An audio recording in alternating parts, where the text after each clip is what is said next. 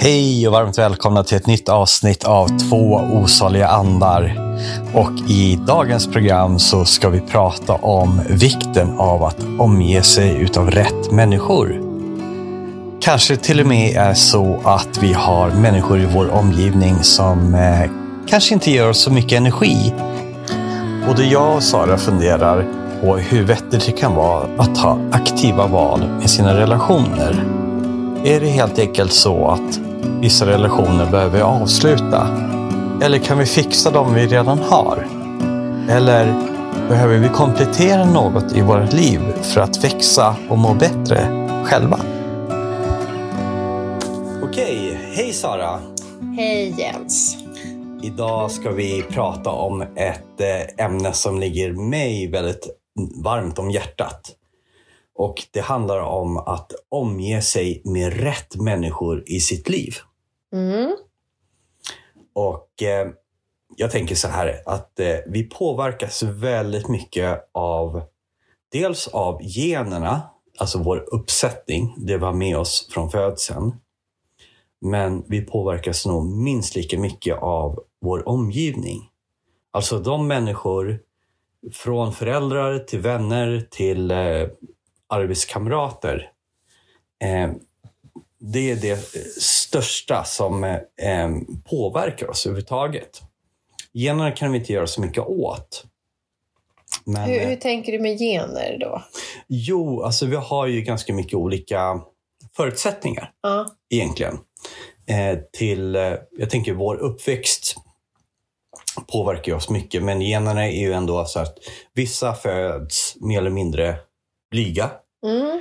Vissa föds utåtriktade. Vissa har diagnoser. Vissa har alltså sådana saker som man kanske inte kan påverka. Vi pratar lite introvert, extrovert.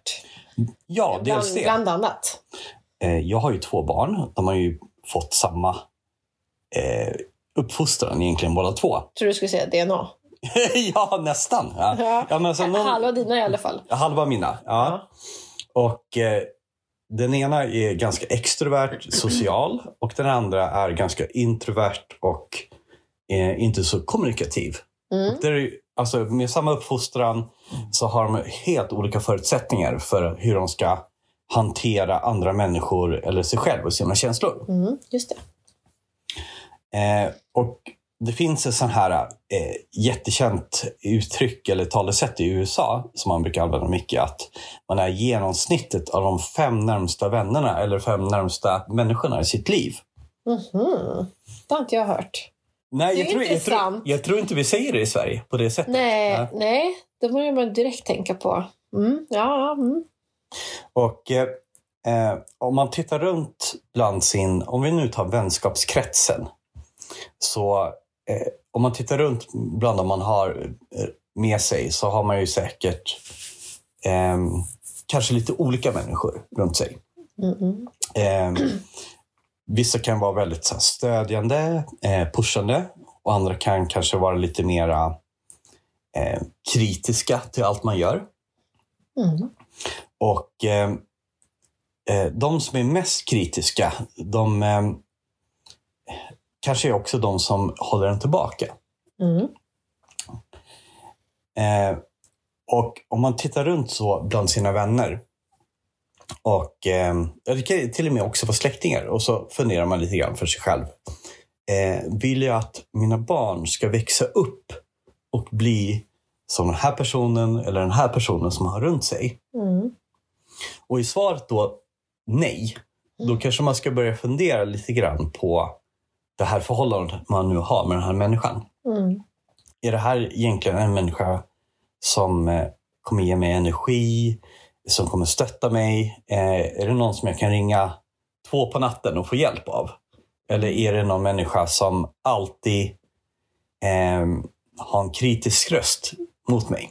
Mm. Och jag har nog ganska aktivt börjat tänka på det här på senare år. Att vissa människor har jag nog haft runt mig utav vana kanske. Mm. Man kanske växer upp med vissa om man har liksom ett kompisband.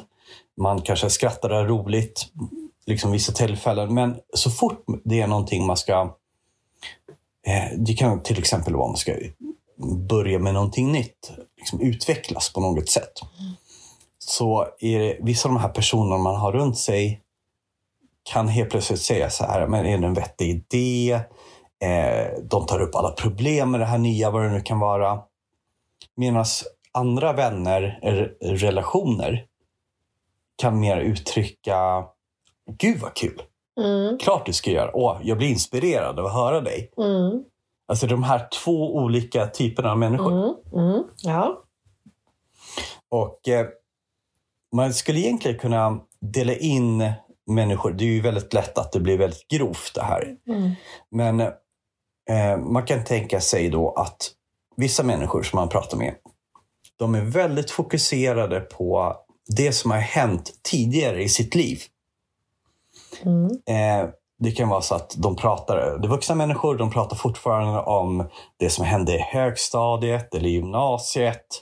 Eller, inte vet jag, att de blev utnämnda årets säljare 1998 och lever fortfarande på de här meriterna. Det är liksom inget tänk framåt i tiden, utan hela tiden den här, man går tillbaka, jag var så duktig då i det här fotbollslaget eller vad det nu kan vara. Mm.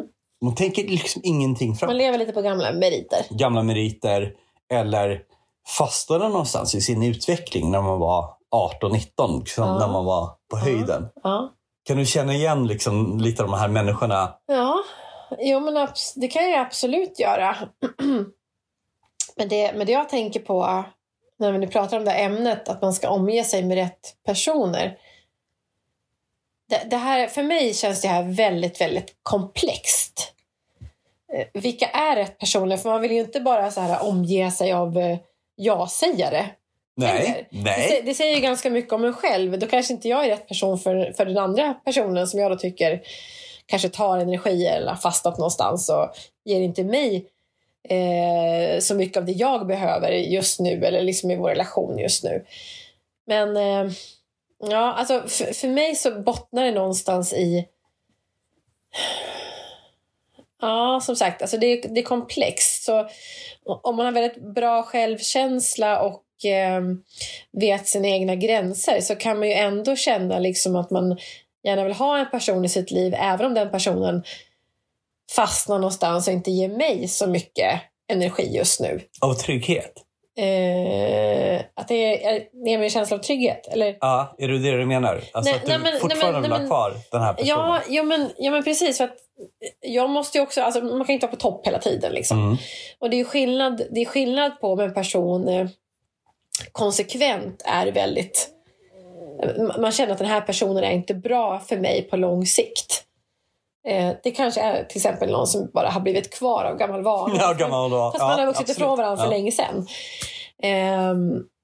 Eller så kan det vara en person som har en dipp just nu, eller man synkar inte på något sätt just nu. Men vill man liksom, ska man så att säga dumpa den personen då? Eller finns det ett djupare värde i den relationen? Jag förstår hur du menar. Jag tror alltid att det finns det här djupare värde. Men när du säger värde, då säger jag liksom, finns det värde så är det värdefullt. På något sätt. Och jag kan också uppleva det här väldigt mycket, att man har sina liksom ups and downs. Och det kan ju vara från ena dagen till den andra dagen. Men det kan också vara att man har... man kanske får en depression, utbrändhet eller liksom någonting som är på längre sikt. Men antagligen så ser man det hos den här personen, det här djupare, man kanske har en kärleksrelation som går på djupet. Det är liksom inte någon form av dagsform som det handlar om. Och då tror jag att det finns ju fortfarande ett stort värde i det här. Personen. Precis, för man vill ju inte liksom förbruka andra människor så att säga. Nej, så man bara sålla bort dem som inte ger en någonting, utan de måste ändå behålla. Ja, och det kan ju också vara så att man har ganska många människor som tillför olika saker i sitt liv. Jag tror ju inte på att människor kan vara så perfekta eller kompletta så att man får ut i en relation precis allting av en och samma person. Däremot kan man få ut ett antal saker som man liksom, det låter ju väldigt mycket att man ska få ut, men alltså att någonting man gillar hos en person. Ja. Men om vi går tillbaka till de här personerna då som kanske lever i det gamla, liksom i det som har hänt, och att man liksom väldigt så här, mer som nostalgisk som person, så har man ju också de som lever kanske mer i nuet. Mm. Och jag uppfattar de som lever i nuet mer och mindre som att man kanske fokuserar på mindre saker. Det som händer just nu. Vad hände under min dag? Man kanske är lite mer känslostyrd över det här hände helt slut, eller det här var helt underbart, eller vad det nu kan vara. Mm. Och sen har man då den tredje typen av personer då, som är kanske mer framåtriktade. Som pratar mer om idéer, visioner, framåtriktning. Alltså de som lever mer i framtiden på något sätt. Ja, precis. Man pratar kanske inte om det lilla hela tiden, det som händer, utan man liksom hela tiden steget framför. Mm. Ja. Och om man nu tänker då, vi har ju alla olika behov, men om jag är kanske en karriärsmänniska eller en företagare och vill liksom fortsätta den delen, den är viktig för mig just nu i livet. Mm. Låt säga att jag är på toppen av min karriär liksom, eller vill liksom verkligen satsa på det här med jobbet. Då kanske det är viktigare för mig att ha lite fler av de här personerna som har de här visionerna, pratar de här idéerna för att få mig framåt. Medan om jag är mer inriktad på att må bra här och nu, så kanske också det är de människorna som lever liksom mer i nuet som kanske appellerar till hur jag fungerar. Mm. Det här är liksom ett sätt eller system på hur man kan se på människor. Alltså man kan dela in människor på många olika sätt. Men vissa människor har ju liksom en förmåga att vara mera ett ankare. Liksom att hela tiden hålla en tillbaks. Så fort en förändring sker när man är med en grupp av människor, så finns det någon form av trygghetskänsla att allting är likadant som det var förut. Mm. Och om någon kommer med en dröm eller en vision eller vill någonstans här i livet, så brukar det oftast vara den här typen av människorna som håller den tillbaks. För att det skrämmer deras eget väsen. Just det här förändringen. Att men nu är det något på gång. Så här, nej, men det kan inte vara bra. Mm. Och så liksom är de det här ankaret. Mm. Medan andra är mer som ett segel. Att liksom kommer med, wow, vilken häftig idé du har. Eller, gud vad kul, det här vill jag också prova. Mm. Och jag säger ingenting är rätt eller fel. Utan det är snarare, vad är det jag vill ha i mitt liv? Och vissa människor tycker jag kanske blir mera, vad ska man säga, kompisar i sitt liv. Där man kanske inte har den här djupa relationen. Man umgås, man har kul. Man gör det liksom på ett plan, och man kanske bara har vissa intressen som liksom korsar varandra som intresserar. Och andra är mera som vänner riktigt, där man kan prata om allt. Man har ett djup, man har känslor, där man har liksom det stora utbytet. Mm. Och vissa människor kanske man tycker om på ett plan, men man kanske känner att man tappar lite energi när man är med dem. För att de kanske är de här ankarna. Eller har lite svårt att se förändringar. Och känner du alltid? Det där tycker jag är svårt. Just det här med att man kan känna att vissa människor som man umgås med, de ger en väldigt mycket energi. Medan andra inte gör det då. De tar mer energi. Kan du direkt så där identifiera vad det är som gör att det tar eller ger energi? Ja, men jag tror att det kommer tillbaks till det här med hur de reagerar när man pratar om saker. Om det är liksom en kritisk röst som möter den hela tiden. Eller när man pratar om någonting som är djupare så nej men och tungt liksom, ja, jag tänker att det är de som håller tillbaka liksom. Ja, det finns hela tiden att de håller liksom tillbaka så ja men gud nej det här vill jag inte. Mm. Och jag tror att jag har nog haft kompisar som jag har haft stort utbyte av, men det är en väldigt smal sak vi har gemensamt. Det skulle kunna vara en idrott eller något intresse. Det skulle kunna vara fotografering till exempel. Mm. Vi funkar jättebra i det här sammanhanget när vi pratar om fotografering. Mm. Men så fort vi går utanför, då är det liksom tomt, det är platt. Det var liksom inget utbyte.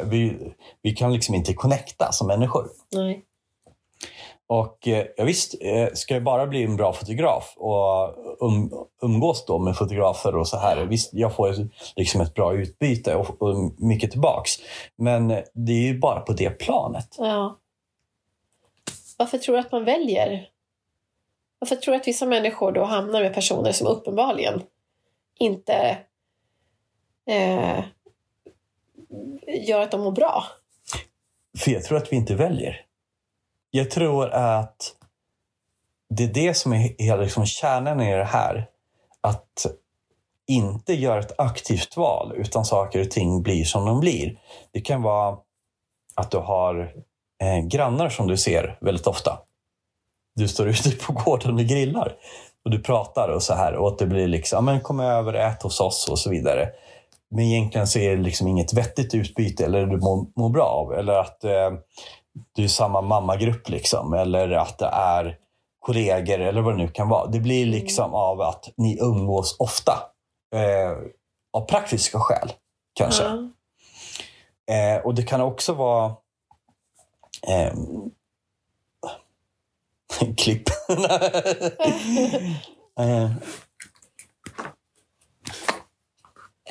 Lost my train of thoughts där.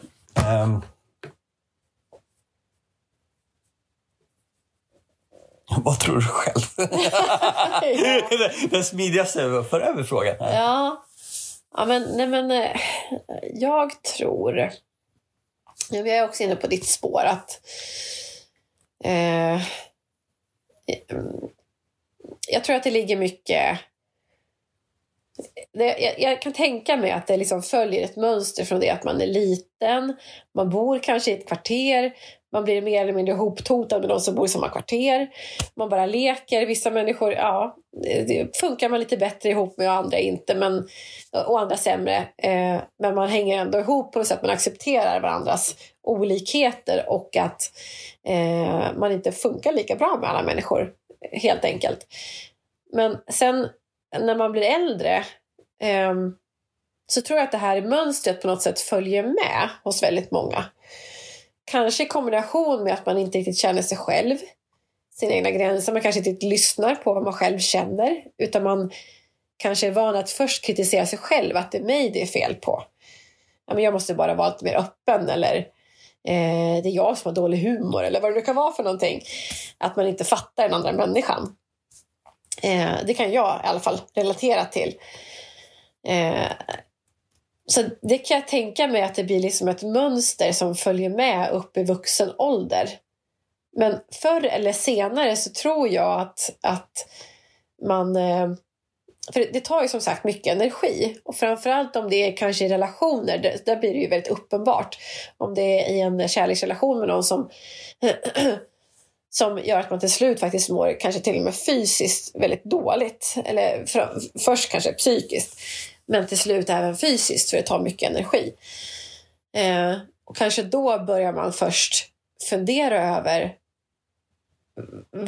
varför det är så svårt att vara med den här personen men inte med den andra. För det kan ju bli otroliga kontraster om man klickar med någon väldigt enkelt. Och allt känns liksom väldigt enkelt. Och man kan ju känna när man går ur ett möte att man är fylld av energi. Mm-hmm. Och tvärtom kan man känna när man går ut mötet att man är dränerad på energi. Exakt, den här dräneringen. Ja. Och jag tror att jag har ett exempel här på. Jag umgicks med en människa. Vi var ute och cyklade väldigt ofta tillsammans. Mm. Det var MTB och vi höll även på med inlines. Och vi sprang också ibland tillsammans. Mm. Och den här människan, han var väldigt öppen, han var social och det var liksom väldigt lätt att prata med den här. Men varje gång som jag öppnade upp mig och pratade om någonting, då var det som att han bara stängde av hörseln. Han brydde sig nada. Men han var ju väldigt duktig på liksom, åt andra hållet. Prata om sig själv. Och allt runt han. Och det var liksom intressant, det var stort. Och han kunde liksom lägga ut liksom timmar om sig själv eller vad det nu kunde vara. Men det fanns liksom inget utbyte. För han var, jag var ju ett bra utbyte för han. Ja. Han kunde öppna upp sig. Jag svarade, jag var intresserad, ställde följdfrågor. Men tvärtom så var det liksom helt slut. Vi hade ju en bra relation på det sättet att vi kunde få varandra att liksom börja träna, att vi kunde ringa varandra. Så men nu kör vi. Så på det sättet var det väldigt bra. Men i längden så märkte jag så här, shit, det här tar ju väldigt mycket energi av mig. Att jag blir inte sedd för 5 öre. Jag är liksom som luft. Jag bara är en ren träningskompis och någon som ska lyssna på den här människan. Ja, exakt. Och det var ju liksom i början så till det funkade bra. För då märkte man inte av det här så mycket. Och då hade du energi över också. Ja. Du hade ju en liten buffert kanske. Ja, verkligen. Jo, men jag tror, man ska inte underskatta det här med att människor som är en bra lyssnare. Men jag tycker nog om att man ska ha det här utbytet. Ja. Varför ska jag umgås med andra? Är det att jag ska kunna lasta av mina känslor på den? Eller är det att vara så här genuint utbyte, att man tycker om den andras idéer. Det kan ju vara som du sa, humor. Det kan vara så många grejer som man har den här att du går fram och tillbaks. Ja. Man är intresserad. Men vill man ha en match där man spelar bollen mellan varandra, eller vill man slå bollen mot en vägg? Ja, precis. Ja. Och att vara den som bara liksom tar emot i ett samtal. Du var väggen. Jag var väggen. Och det funkar till en viss del. Ja. Men sen blir det så här, det blir bara tråkigt, platt och inte så jävla intressant i slut. Så där valde nog jag ganska, inte snabbt men efter ett tag, att så här, men det här är inte så jävla intressant för mig. Då kan jag lika gärna träna själv. För att det ger mig ingenting. Nej. Så. Hade det däremot varit en människa liksom så, så här, jag ser att vad det nu kan vara i träningen, så här, att hade du gjort så här eller så här, så hade du kommit längre fram, ska vi prova det här tillsammans, alltså liksom verkligen ser den andra människan, och då blir det så jävla intressant helt plötsligt. Ja.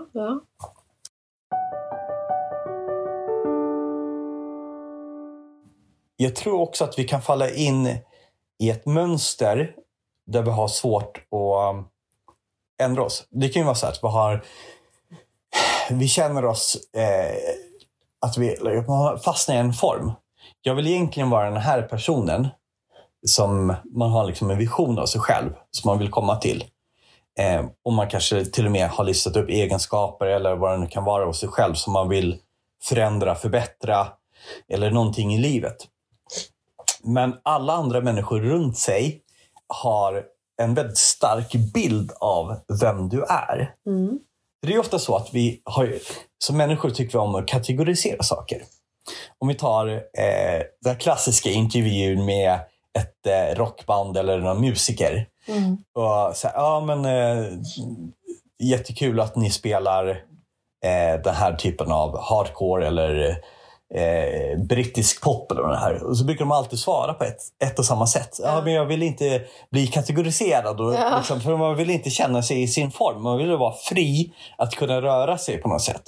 Medan det är väldigt vanligt för oss då att vilja ha, liksom, sätta en kategori för att bli enkelt för vår hjärna att förstå hur någonting fungerar. Du som är så duktig på språk, eller du som älskar att träna, eller vad det nu kan vara. Men jag är så mycket mer än att träna. Jag är liksom speciell. Men precis. Men det är väldigt lätt att man hamnar i en kategori. Och jag har ju ett ex som hade väldigt mycket så här visioner om att utvecklas, alltså personlig utveckling, att komma någonstans. Och hon kände hela tiden att hon hade så himla svårt av de människorna hon umgicks med att liksom komma någonstans i, för att alla hade den här synen på henne, hur hon skulle vara som människa. Så hennes lösning, det var ständigt att åka utomlands typ 3, 4, 5, 6 månader. För där känner hon sig som ett oskrivet blad. Och hon kunde vara liksom den hon egentligen är eller vill vara. Och det här kanske vi känner igen från skolungdomar som har fastnat i, det behöver sig inte vara mobbing, men att de har blivit kategoriserat vara en viss typ av person. Och så får de byta klass eller byta skola. Och helt plötsligt får de ett jättebra liv. Ja, just det. För att de har liksom fått möjligheten att vara någon de inte kunde vara innan. De får en chans att omdefiniera sig själva. Precis, de kanske har varit den här lilla fyrkanten innan. Och sen är det som jag sa innan, det är många ankare runt omkring. Och helt plötsligt får de vara sig själva, vad det nu är. Och börja blomstra ut och kanske starta en podd eller vad det kan vara.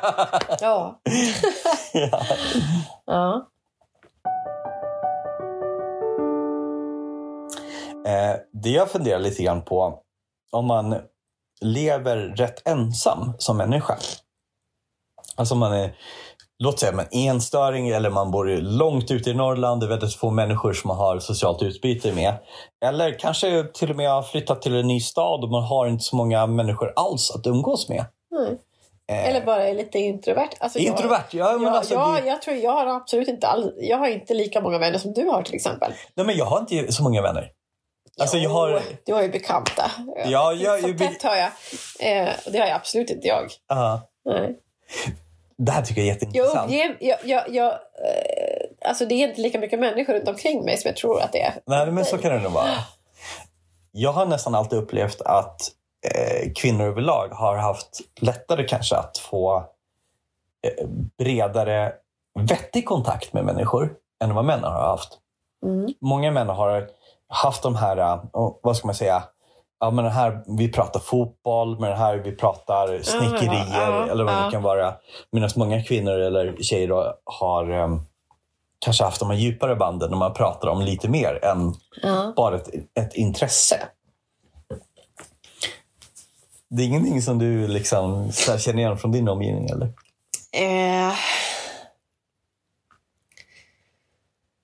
Jo, men jag kan ju absolut känna igen, och såklart alltså det här manliga, att man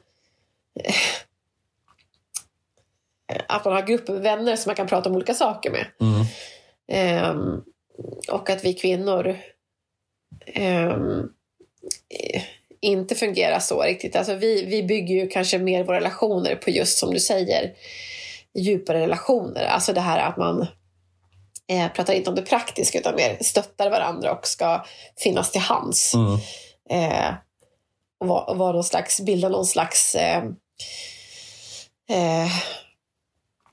någon form av skyddsnät liksom, runt varandra. Och just inte det här praktiska, att det handlar om ett ämne just, utan mer så här stöttande och jag finns här för dig och så. Alltså nu ser du skyddsnät. Nu slog det mig. Alltså är det så, har du tänkt aktivt så, skyddsnät, att man ska kunna gå in och stötta och hjälpa varandra?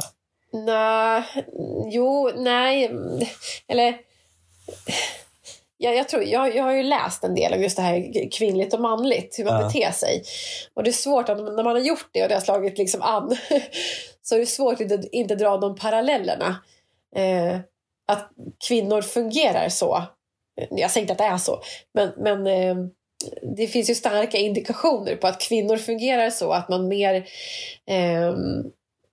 som kvinna känner liksom ett behov att dels stötta andra människor, alltså stötta, visa att man är en sammanhållen kraft på något sätt, och att man också behöver det själv. Med det här liksom att man är en flock, man finns till hands, man hjälper varandra i vått och torrt typ. Medan jag tror att män är mer praktiskt lagda. Det ska lösas uppgifter kanske, och hur kan jag hjälpa dig med det? Och, ja, men jag har en lösning, så här ligger det till. Liksom, jag kan hjälpa dig med det här och laga din bil. Eller vad det nu kan vara för någonting. Nu är det väldigt hårdraget. Men att kanske kvinnorna istället stöttar dig. Och vad jobbigt att din bil gick sönder. Ja, jag förstår, det måste kännas. Den här lyssnande människan som liksom egentligen inte kommer med några lösningar. Nej, men så här, har du testat att byta oljan? Ja. Och så här, du kan köpa precis på Biltema. Det skulle man kanske nästan kunna se, ta som en, att någon var lite förnärmad så här, varför testar du inte? Du kan testa att byta oljan. Ja. Okej, men det är inte så enkelt. Nej, men, nej, men precis. Ja. Så att, ja, alltså, och det kan nog många känna igen sig så här, att kvinnor krånglar till det, har man ju ofta hört. Ni är så komplicerade. Men jag kommer ju med en lösning. Varför lyssnar du inte? Ja. Så att, ja, där kan det ju, bara där kan det bli just att omge sig med rätt människor. Det kan bli en krock rent som kvinnligt manligt, kan jag tänka mig. Jag tror, även om det är så här, man drar liksom väldigt hårda linjer emellan könen så tror jag ändå att det ligger mycket sanning i det här. Och jag har ju alltid dragits till att, eller alltid haft flera kvinnliga vänner överhuvudtaget.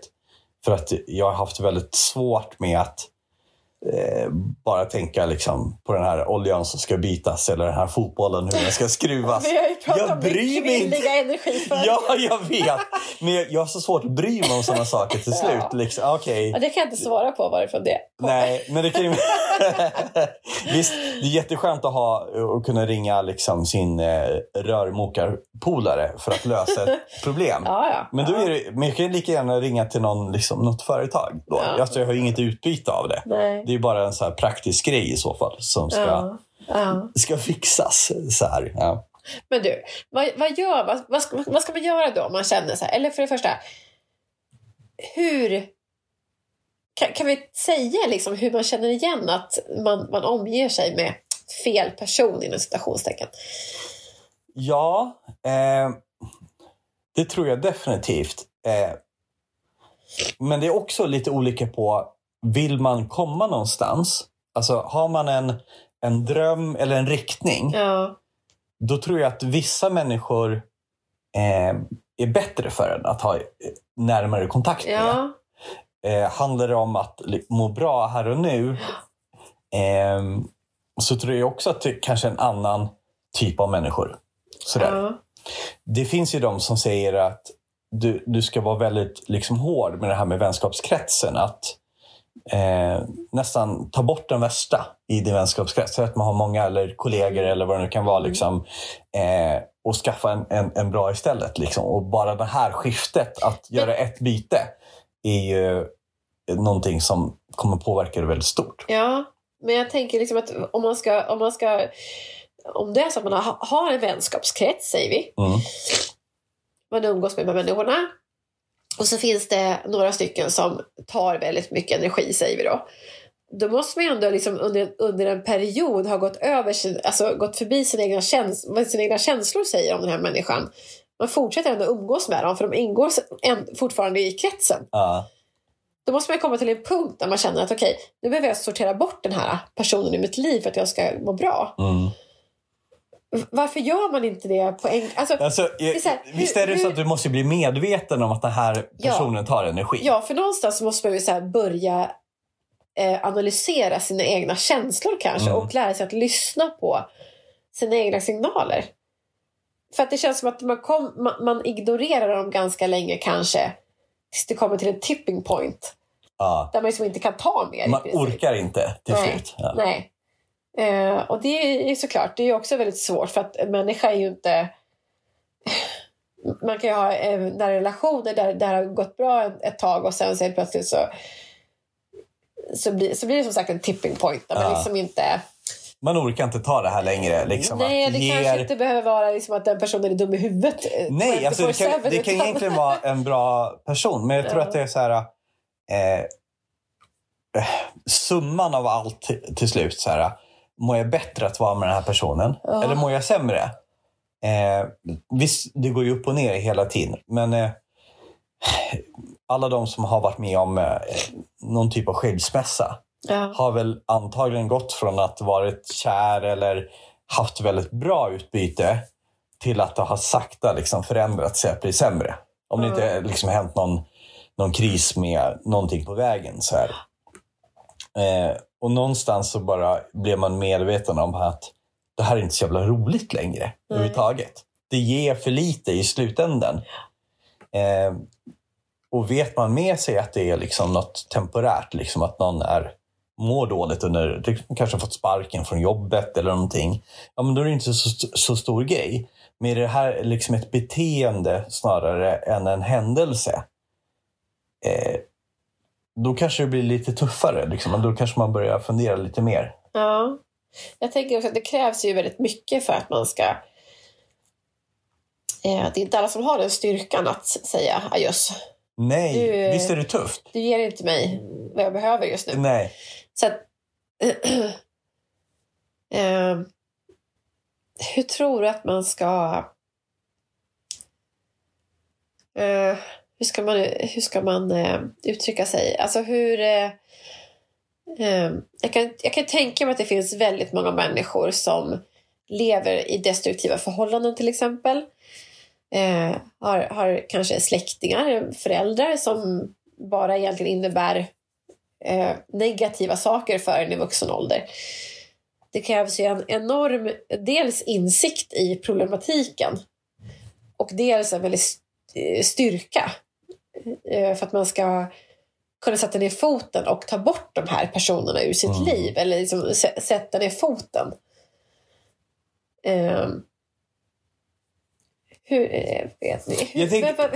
Var ska man börja liksom? Jag tänker så här, om man tror på människan egentligen, att den har liksom en bra grund, men har fått en, vad ska man säga, en utveckling som är lite negativt, eller att det inte funkar längre. Att man själv ens... Ja, alltså det kan ha funkat bra eftersom de haft den här relationen, men det börjar funka sämre. Ja. Jag tänker i alla fall att man kanske ska börja att... försöka läka den här relationen eller prata om problemet. Men om man från början väljer fel relationer då? Vad sa du? Om man från början väljer fel relationer. Jaha, ja. Man vet att den här personen, nej det är inte bra, men jag fortsätter ändå för att det är... Du menar att man gör det av gammal vana nästan? Ja, liksom, på något sätt. Ja. På ett sätt. Jag tror att det finns väldigt många som aktivt väljer fel personer. Ja. Speciellt i kärleksrelationer tror jag. För man har den här fasen som är, kanske i början ändå borde ha funnits.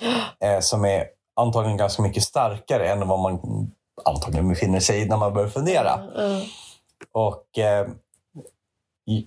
jag kan avundas vissa människor kanske som kan ta de här besluten ganska snabbt. Att liksom göra, det krävs en viss... Processen kort. Ja, precis. Jag vet inte om det alltid är bra för att... Nej, man kan ju ha med i det här att man liksom avverkar människor som inte passar en. Och så blir det nästa, så blir det samma liksom process igen.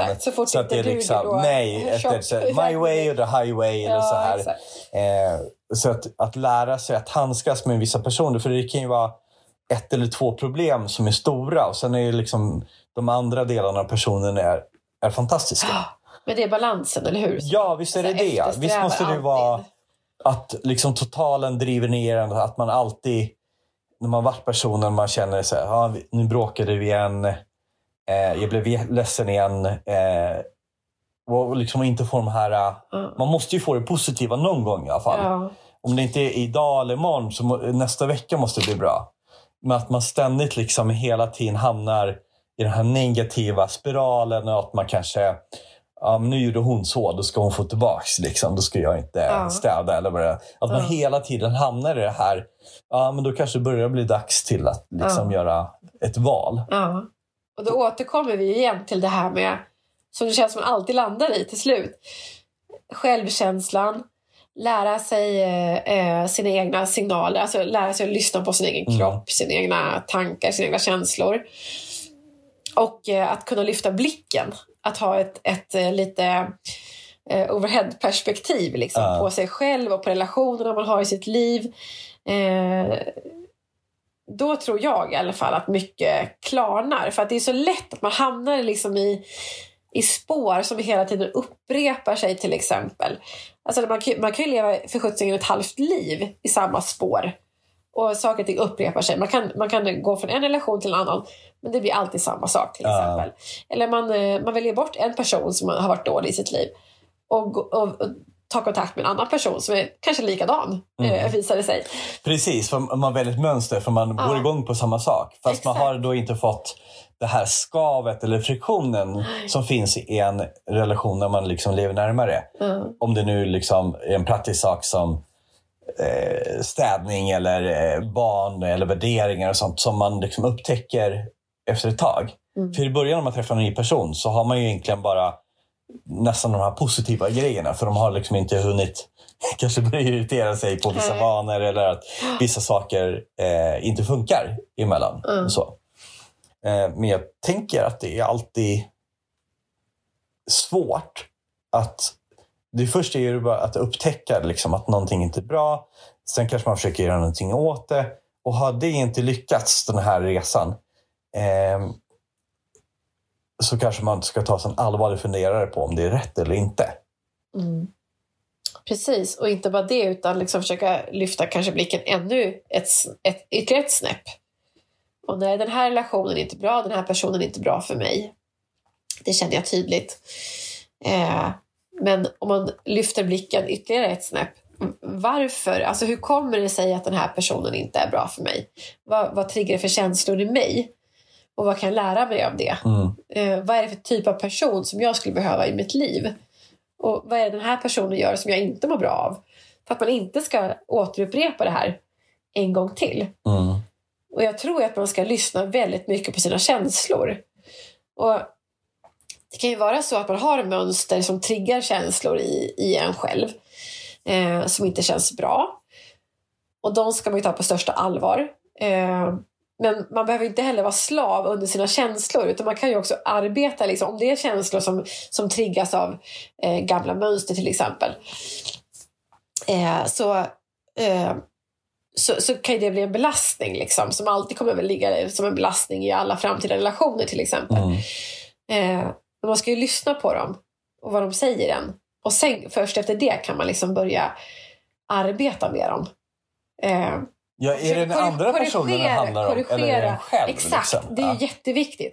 För det kan ju vara så att felet, det är ju ingens fel, det är bara så det är liksom. Ja, men problematiken kan ju ligga hos en själv. Och då spelar det ingen roll vem personen...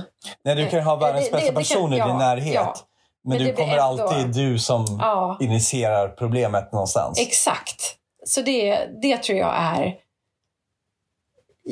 jätteviktigt. För att man inte bara ska upprepa de här sakerna. Nej, hela tiden. Att man kan lyfta perspektivet. Och jag tror att hela den här, speciellt när det gäller relationer. Alltså släktingar, det har man, det är blodsband. De har man ju alltid liksom. Man har dem från födseln och de fortsätter att vara släktingar och de kommer finnas där. Men de som vi mer aktivt väljer, alltså rena relationer, om det är vänner eller kärleksrelationer, så där kommer vi liksom till en annan del att hantera.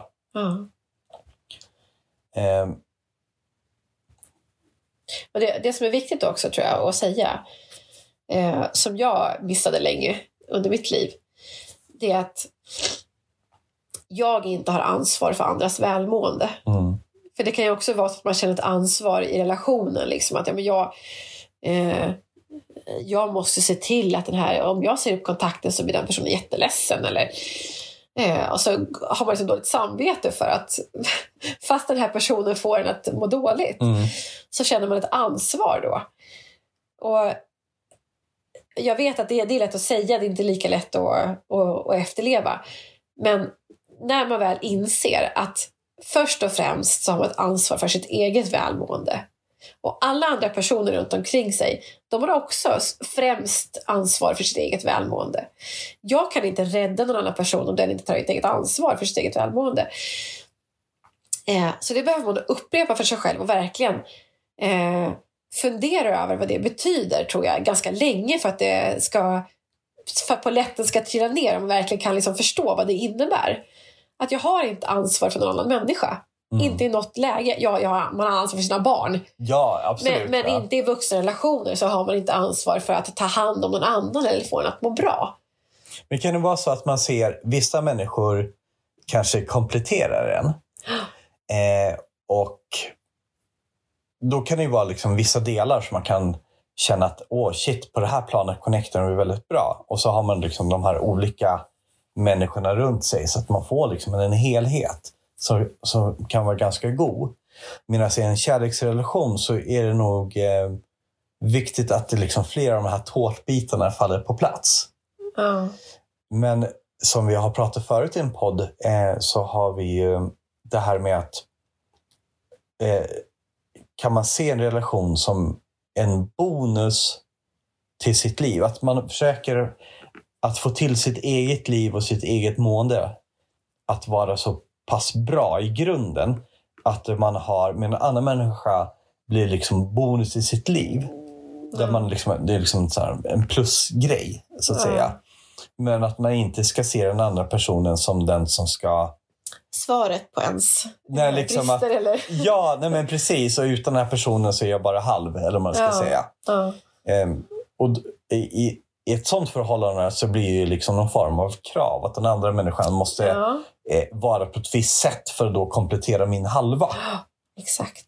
Och det, är här heller, det är ju inte heller det är inte rättvist. Det är absolut inte. För att det kräva det av en annan person. Nej, att det här måste trösta mig och vara finnas i alla de här lägena eller vad det nu kan vara liksom. Ja. Och om det sagt så betyder ju inte det att man ska vara så i en relation, att man ska stötta varandra, för det ska man ju vara. Absolut. Men det kommer sig ju helt det kommer sig ju naturligt. Men det är liksom inte det är inte någonting som den andra måste uppfylla liksom, för att passa ihop med mig, för att det här biten jag saknar själv. Mm. Där någonstans har man ju redan. Sen är man ju inte komplett som människa. Ingen är ju det. Men om man har väldigt mycket som saknas alltså i sig själv, eller man ska säga att man inte är stabil i sig själv, så blir det en väldigt stor belastning på den andra människan att hantera då. Men om jag går till mig själv, vad är det jag ser hos andra människor som bra egenskaper för att jag ska få ett utbyte av den? Jag tror ju att när jag var mindre så gjorde jag inte så mycket val när det gäller människor, utan det är liksom någonting som har växt fram när jag har börjat definiera mig själv och vet vem jag är, vad vill jag, vad söker jag, och då kan jag ju då titta på sådana egenskaper så här, någon form av intelligens. Alltså tack. Ja, varsågod. Jo, men alltså, visst, man kan liksom ha ett stort utbyte med någon som kanske inte är så superbegåvad. Men det handlar om att kunna ta till sig nya tankar. Mm. Att kunna liksom, jag ska inte säga fantisera, men tänka så här scenarion, eller man liksom bollar idéer och sådär. Och det spelar liksom ingen roll om man har 150 IQ eller 70 då kanske. Men det är just den här möjligheten att kunna liksom ta och ge så här, den tycker jag är underbar. Någon form av att bara inte vara gravallvarlig, utan ha någon form av humor, glimten i ögat. Den tycker jag är jättecharmig, för att det, liksom, det får ju mig att känna någonting. Glädje eller vad det nu kan vara. Liksom. Ja. Så då är det liksom utbyte på intellektuellt plan och kanske ett drömmande plan. Också att det här med skratt eller att liksom, glimten i ögat överhuvudtaget. Sen är det också det här med känslor. Inte bara att det är glatt, men också att man kan hitta ett djup någonstans. För till slut så liksom når man liksom någons, om någon inte har ett djup överhuvudtaget så blir det väldigt platt överhuvudtaget i en relation till slut. Och så hittar man alla tre hos en person, då har jag ett stort utbyte. Och då är jag nöjd. Ganska långt så. Ja, men det kan nog säkert många skriva under på. Och att det finns någon form av så här ömsesidig respekt tror jag också är väldigt, eller för mig är det väldigt viktigt. Så egentligen så är det kanske inte så svårt egentligen att känna vilka som är bra för en. Utmaningen är varför envisas vissa med att umgås med någon som inte är bra för en? Ja, precis. Och tar vi det här med släktingar till exempel, så är det ju liksom en oskriven lag att hur illa det än är i släkten får man säga familjen är värst eller släkten är värst. Det är den där klassiska, och nästan alla människor jag pratar med pratar ju illa eller säger att men, alltså, jag vill inte att du ska möta mina föräldrar, jag vill inte att du ska möta den stora släkten, för att man tycker det är pinsamt, man tycker det är jobbigt, och man är rent ut sagt bara så less på liksom, beteenden och sånt så här. Men ibland tror jag att det kan vara så illa att det absolut bästa för dig själv, det är att säga upp. Du kan inte säga upp liksom ett systers- eller brorsband. Det kan du inte göra. Men du kan välja aktivt att inte umgås med människan. Du kan säga upp kontakten. För att du får så mycket mer negativt än positivt. Men det ligger ju så mycket i vårt samhälle att man gör inte det. Man säger inte nej till mamma eller pappa eller till en värre sina barn. Nej, precis. Det är ju nästan omöjligt att ta in tanken för mig i alla fall. Liksom, att säga upp. Men samt ändå så är det ju så här att alltså, jag minns ju att jag och min syster till exempel, vi var ju väldigt osams när vi var små. Var ni så här rivaler på något sätt eller? Nej, jag vet inte, men jag sket ju i henne liksom, och tyckte och kände och så här, och hon kände säkert likadant som mig. Alltså, men det här var ju tonårs, nej, eller var innan nej, men det var liksom? Ju när vi var barn, jag vet inte, jag kan inte säga under vilken period det var, men det var liksom under flera år som det var så här, hon var bara skitjobbig och hon tyckte säkert likadant om mig. Men ändå så kom vi liksom över den perioden, och vi är ju liksom världens bästa vänner idag. Det är absolut närmsta vän. Wow. Och det är ju fantastiskt. Så på något sätt så har vi ändå liksom gått igenom den här perioden där man som vuxen kanske hade bara bye bye, vi hörs inte igen för du är ju dum i huvudet. Men vi tog oss igenom det, och sen så och på något sätt så finns ju en väldigt styrka liksom att dela all den här skiten. Ja, men ni vet ju ändå liksom det var inte onormalt mycket. Men det var ju vanlig syskonbråk. Men det finns ju ändå någonting väldigt vackert liksom i att ha delat väldigt mycket både ups and downs på något sätt. Och jag kan tycka att det är svårt att veta när ska man fimpa den här andra personen. Det kanske bara är en dipp. Och det måste vara liksom applicerbart framförallt på relationer. Och det är så här, när är det dags att dra i bromsen? Jag har jätteproblem med det. Ja, visst är det, alltså det är ett svårt val att göra varje gång som man liksom har avslutat en relation. Är det liksom för att den har sakta över åren gått åt liksom samma riktning. Den har gått neråt. Men då är det ganska självklart. Exakt. Är det en relation som är så underbar, så den är sämre, den är underbar, den är sämre. Ja, men då är det mycket svårare. Ja, precis. För då vet man liksom inte, kommer vi kunna rädda upp det här? Eller är det något specifikt i relationen som stör? Hela tiden. Är det så att den andra alltid har så mycket på sitt bord så att säga, att den kanske har liksom, den är ordförande i någon förening, den tränar, den liksom har så här. Man lever på hoppet lite grann för man vet att det funkar ändå bra ihop. Men man kanske älskar varandra ganska djupt ändå så här. Men då kanske, när det är en praktisk sak, då kanske det går att lösa. Men är det liksom verkligen att man har växt ifrån varandra. Man brukar ju säga det här när man är, om man gör allt tillsammans hela tiden, så kanske man tröttnar på varandra till slut. Liksom, om man från morgon till kväll, man har ett företag ihop, man har kvällarna ihop, man har barnen ihop, det, liksom, det finns ingen andningslucka i ett förhållande. Så att det blir så mycket. Då, alltså, det kan ju hända sådana saker, man tar varandra för givet, eller att fast jag tycker att det är lite mysigt att ta någon för givet också. Men jag förstår, det finns en säkerhetskänsla i det här, kanske. Man vet att den andra alltid finns där på något sätt. Men det kanske bara är min lucka i livet. Som jag vet inte. Jag tänker att de ska falla ut. Men så har man ju det här också, förhållanden som man mer eller mindre börjar göra egna saker mer och mer och tycker det är underbart. Och liksom hittar inga så här gemensamma, vad det nu kan vara. Att de liksom växer i så här helt enkelt. Så där. Och hitta den här balansen tror jag ibland kan vara svårt. Liksom. Ja, jättesvårt.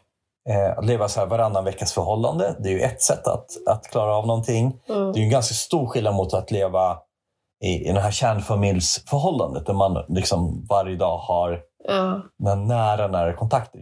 Jag kan tycka den på pappret är jättevacker. Mm.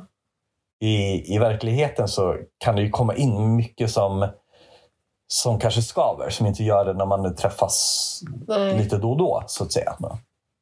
Nej, precis. Och jag tänker också att när man är syskon, till exempel, om jag går tillbaka till min syrra och jag igen, så det finns ju en trygghet i det. Vi vet ju att oavsett hur mycket vi bråkade och liksom höll på, så visste vi att vi hörde ihop.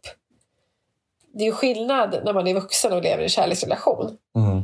Alltså man kan ju inte ta för givet att någon kommer finnas med där hur mycket man äger nabbas. Liksom, att man ska följa varandra genom livet. Och nu har du en liten break här. Eller du är liksom lite koko här ett tag nu. Och jag kanske också.